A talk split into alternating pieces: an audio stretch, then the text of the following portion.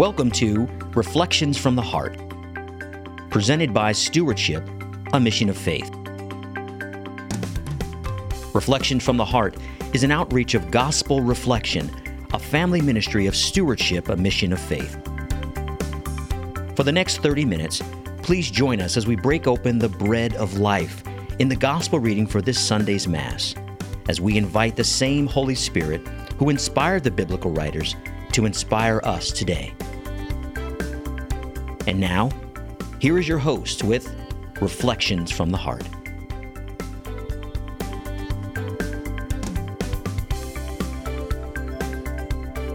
Welcome everyone to another session of Reflections from the Heart. My name's David Abel, and today I'm joined by Cameron Norris. Welcome, Cameron. Thank you so much. It's a pleasure. Awesome, awesome. If everybody would take a moment and get your Bibles. We're going to turn to the Gospel of Luke, chapter twelve, verses thirteen through twenty-one. But before we break open the bread of life, Cameron, do you mind inviting the Holy Spirit into our hearts to help us to see it, we're to see, hear it, we're to hear, and then put it into action? I would love to. Thank you, Father. We invite you into this today, to break open the bread of life, to receive what we're to receive. Speak to our hearts, speak to our minds, speak to our spirits. We want to hear from you. We want to see you. We want to see what we've never seen. We want to hear what we've never heard, so we can do what we've never done. Holy Spirit, be with us. In Jesus' name, amen. Amen. Father, the Son, the Spirit, amen. Amen. And now again, once again, it comes from the Gospel of Luke, chapter twelve, verses thirteen through twenty-one. Someone in the crowd said to Jesus, "Teacher, tell my brother to share his inheritance with me." He replied to him, "Friend, who appointed me as your judge and arbitrator?" And he said to the crowd, "Take care to guard against greed. For though one may be rich, one's life does not consist of possessions." Then he told them a parable. There was a rich man whose land produced a bountiful harvest. He asked himself, "What shall I do? For I do not have space to store my harvest." And he said, "This is what I shall do. I shall tear down my barns and build bigger ones. There I shall store up my grain and my other goods, and I shall say to myself, 'Now as for you, you have so many good things stored up for many years. Rest, eat, drink, and be merry.'" But God said to him, "You fool, this night your life will be demanded of you. And the things you have prepared, to whom will they belong?" Thus will it be for all who store up treasure for themselves, but are not rich in what matters to God. The Gospel of the Lord. Praise, Praise to you, Lord Jesus Christ. Christ. Wow. I'm thinking, it, it makes me think about uh, how we measure things. The idea of this man respond the, in the parable, "What shall I do?" And then it, "I do not have space. I shall, I shall, I shall, myself." That's how he, that's how he's think he's thinking about things. It's it's I. There's a lot of I's. What, look at him. One, two, three, four, five, six. And the, with his heart focus on I and myself, the response at the end of the par- parable is, "You fool, your, li- your life will be demanded of you, the things you have prepared. Now as for you, you have so many good things." The idea of I and you, it's just making me think, do we, is that how we posture our hearts? Is it, "Hey, look at me"? Is it I? "Hey, look at me"? Is it I? Or is it we? We being a team of people, we being a family of people, we being you and God. The idea that the good things that we get to do in this world that other people recognize, is that us? Or is that a gift that they're seeing that the Father gave us, and they're and they're like, "Wow, I've never seen anything like that." That that's how good God is. That is a gift that He gave me. You you are witnessing what happens through a yielded vessel when God gets to flow through him. That's what's so amazing. It's not me. It's not I, I, I, myself. So being a part of a team is sometimes being a part of a team at work. Sometimes it's being part of a team with your spouse. Sometimes it's being part of a team with your kids. Sometimes it's part of being a team with the Father and the Son and the Holy Spirit. You know, I love how God uses real life stories to teach us lessons. So in the beginning, the first sentence, someone in the crowd said to Jesus, "Teacher, tell my brother to share his inheritance with me." So in other words, how many of us have said, "Hey, Jesus, this guy, he needs to give me this, or this, this needs to happen. Hey, Jesus, this is what I want you to do for me." Jesus is not a genie in a bottle to do your bidding. And I think this man, you know, recognized Jesus was a teacher and then was going to use Jesus for what? His own, his own well-being, his own good, yep, to gain something that really was somebody else's. So great learning lesson for me. And then when you get to the I's and the me's and the you's, the man in the story, in the parable, never sought God's counsel, never asked the Lord, "What do you want me to do?" Jesus Christ led, led a life in this world, surrendered to the will of the Father. That's why he came to this earth, to do the will of the Father. He only spoke what the Father told him to speak. So a right-centered life is a God-centered life, an others-centered life. Whereas the man in the parable, in the story, the center of the word sin, S I N, is I. The center of the word pride, P R I D E, is I. So for me, Lord, help me and realize in that last sentence, whom will they belong? God owns everything. He entrusts me with gifts to be used to be a blessing to others. They're not mine. They're not my possessions. When we decide they're our possessions, those possessions end up possessing us. They end up controlling us, dictating whether we go or we come. There was a friend of mine just passed, and he wouldn't leave his house because he had this collection of guns. He wouldn't go anywhere. And when he did, he had to go to the hospital. It was like, watch my house. But he was so trapped by the possessions of those guns that he failed to live life because he couldn't leave those possessions. So for me, Lord, it all belongs to you. How can I use it, everything you've entrusted me with, to be a blessing to others, to be an instrument in the salvation of souls? Father, it's all yours. What would you like me to do today? What would you like me to say today? That's the abundant life. That's the great adventure God has for all of us. When we hook up with Jesus and we take on his yoke, we're commissioned, joined with the mission of Christ, the salvation of souls.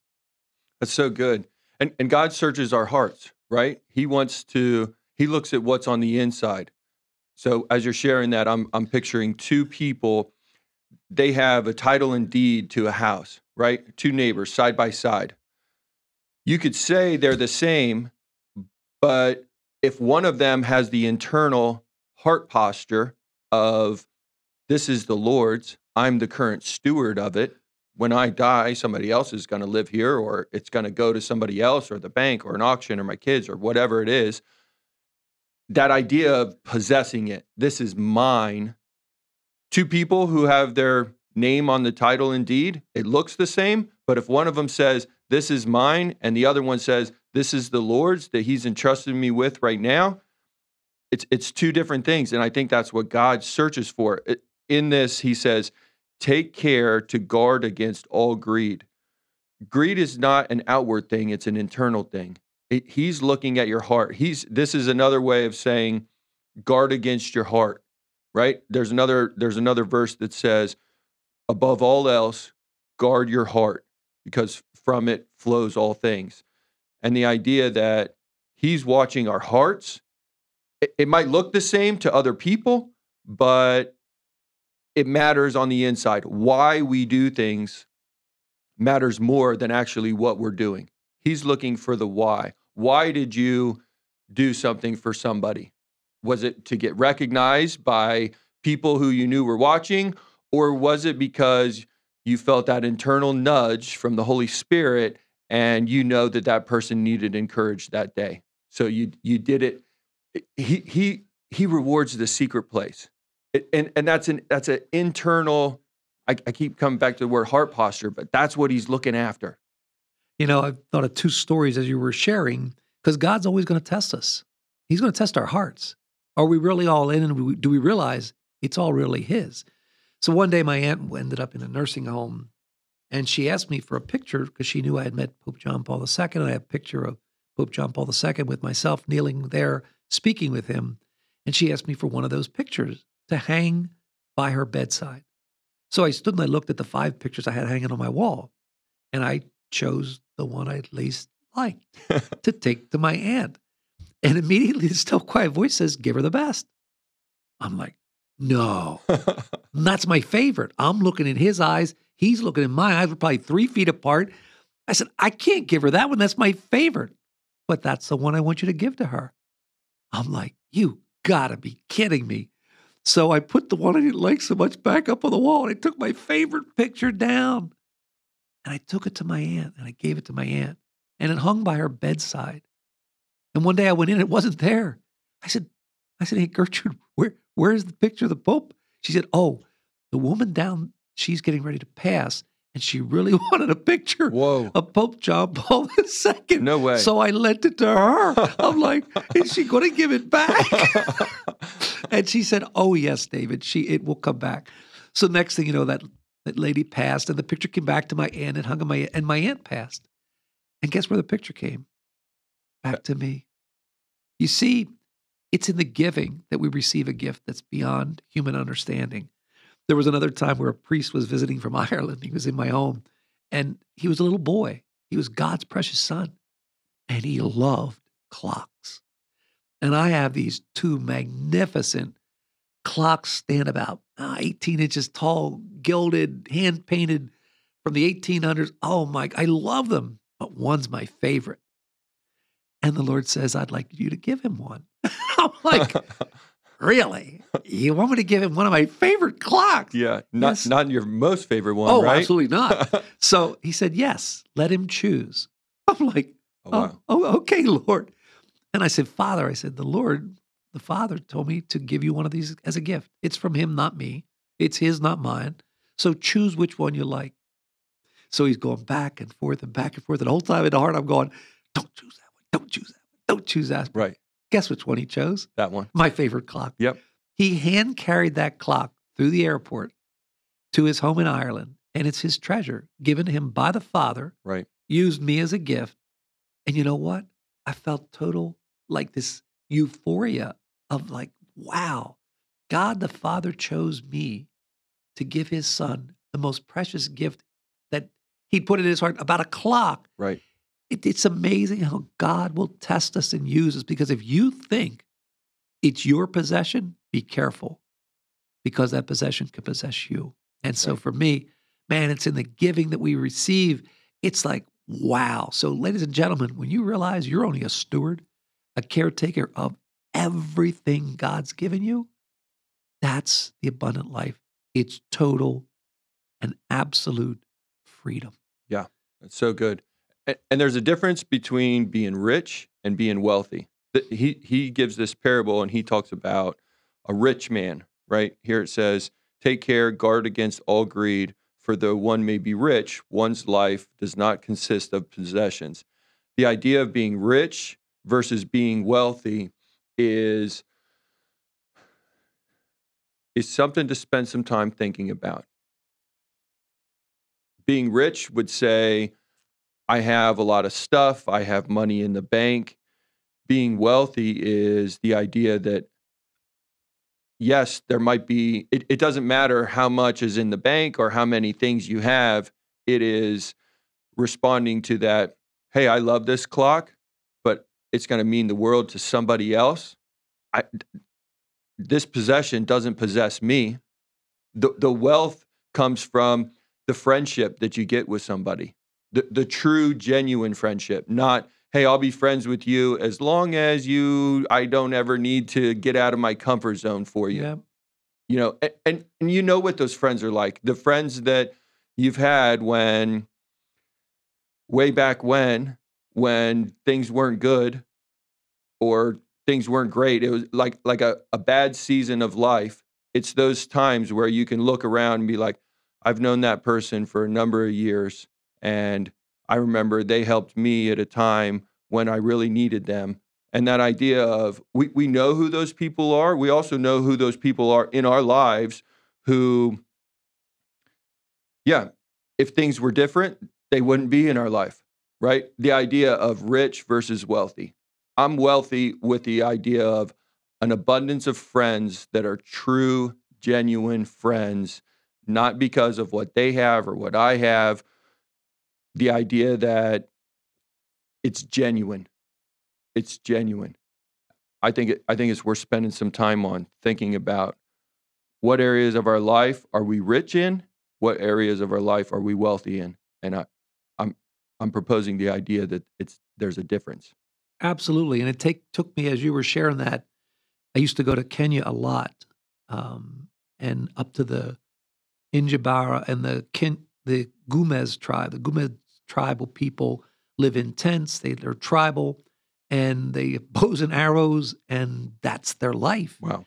But I would go there and meet with these people. The joy that they had, to, we'd have to get up before daybreak, before the sun rose, to go to do Bible study with them, to teach them in their language about God. And they'd sit around, but then the sun came up, then they had to go to work. Mm-hmm. So the fire would burn, and they would come, and the joy that would be within them. And I remember at nighttime, they would gather around these big, huge fires. They had no electricity. They had no, again, bows and arrows.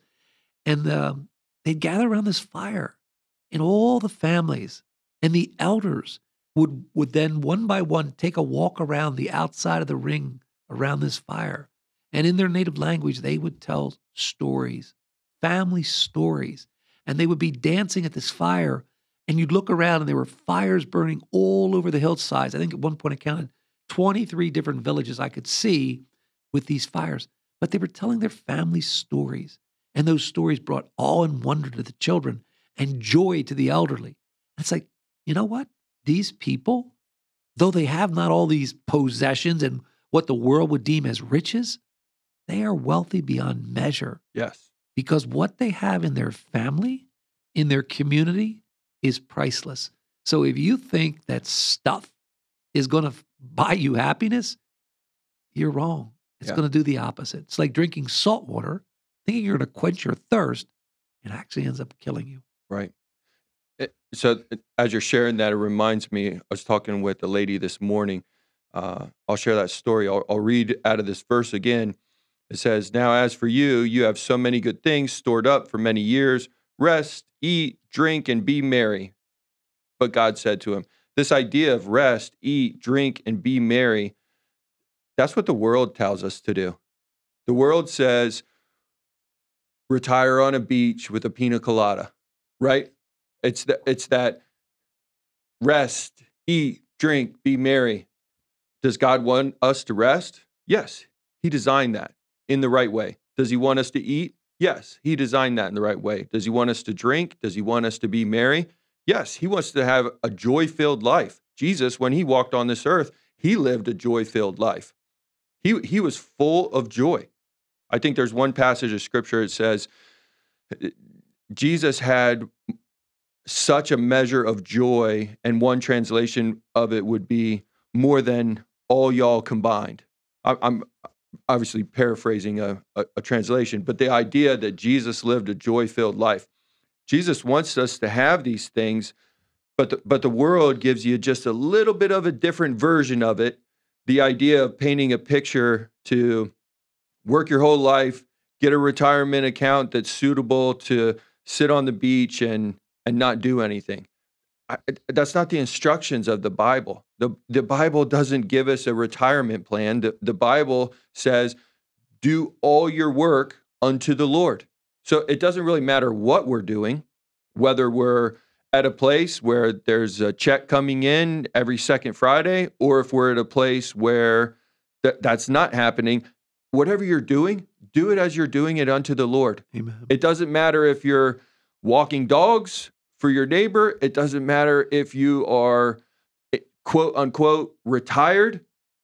Whatever you're doing, you're doing it for the Lord. And the idea that things are outside of the kingdom and some things are inside of the kingdom. What if we thought of our jobs as inside of the kingdom? Like, I feel like we're on earth as his vessels to advance the kingdom of heaven.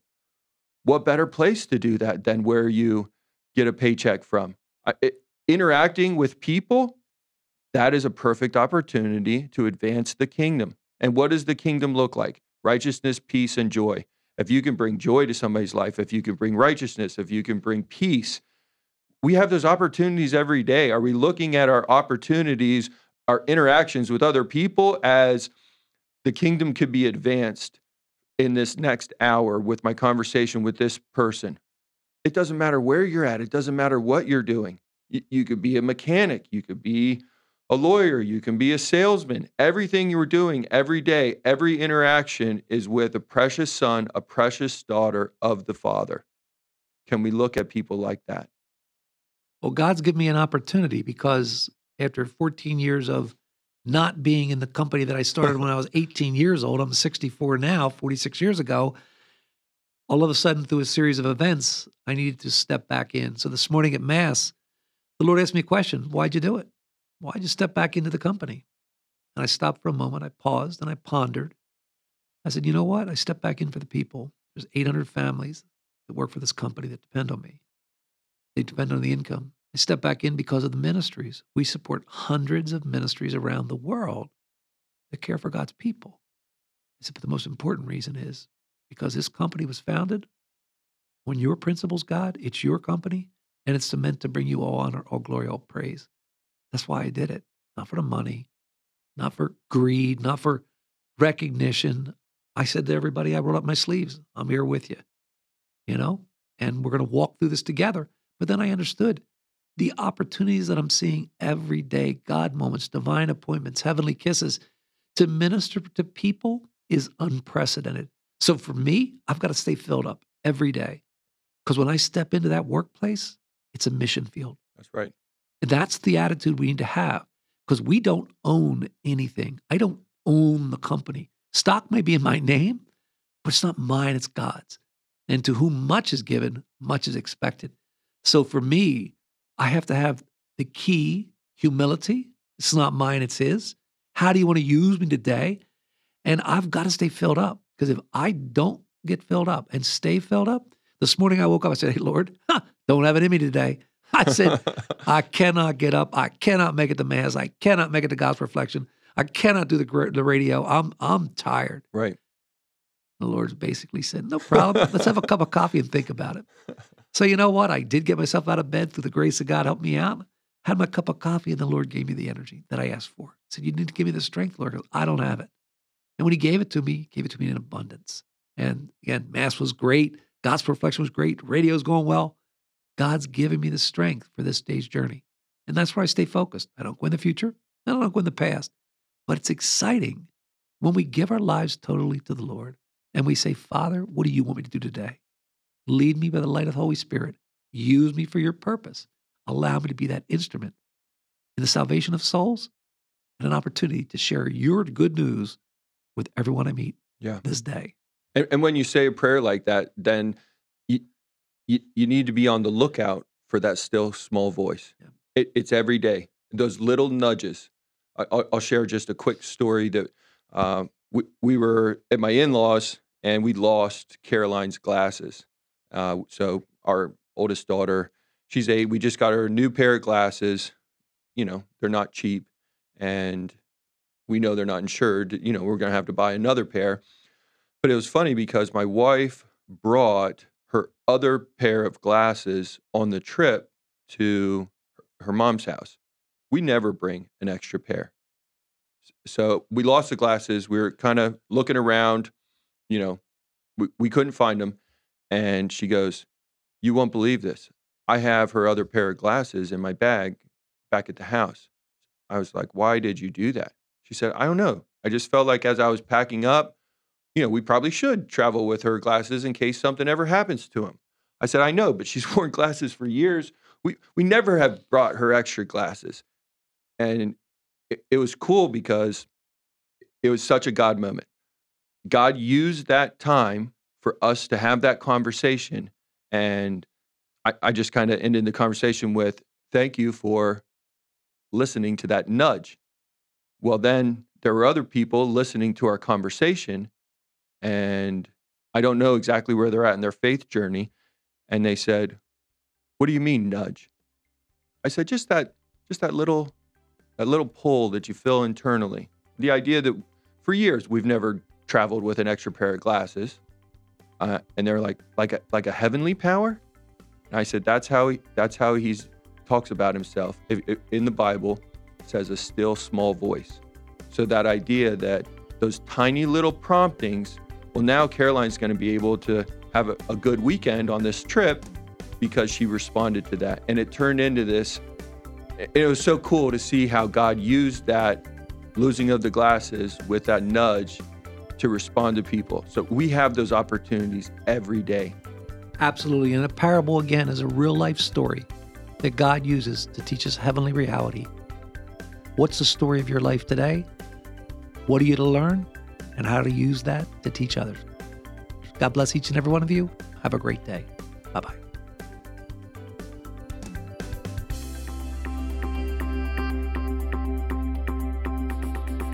Reflections from the Heart has been presented by Stewardship, a Mission of Faith.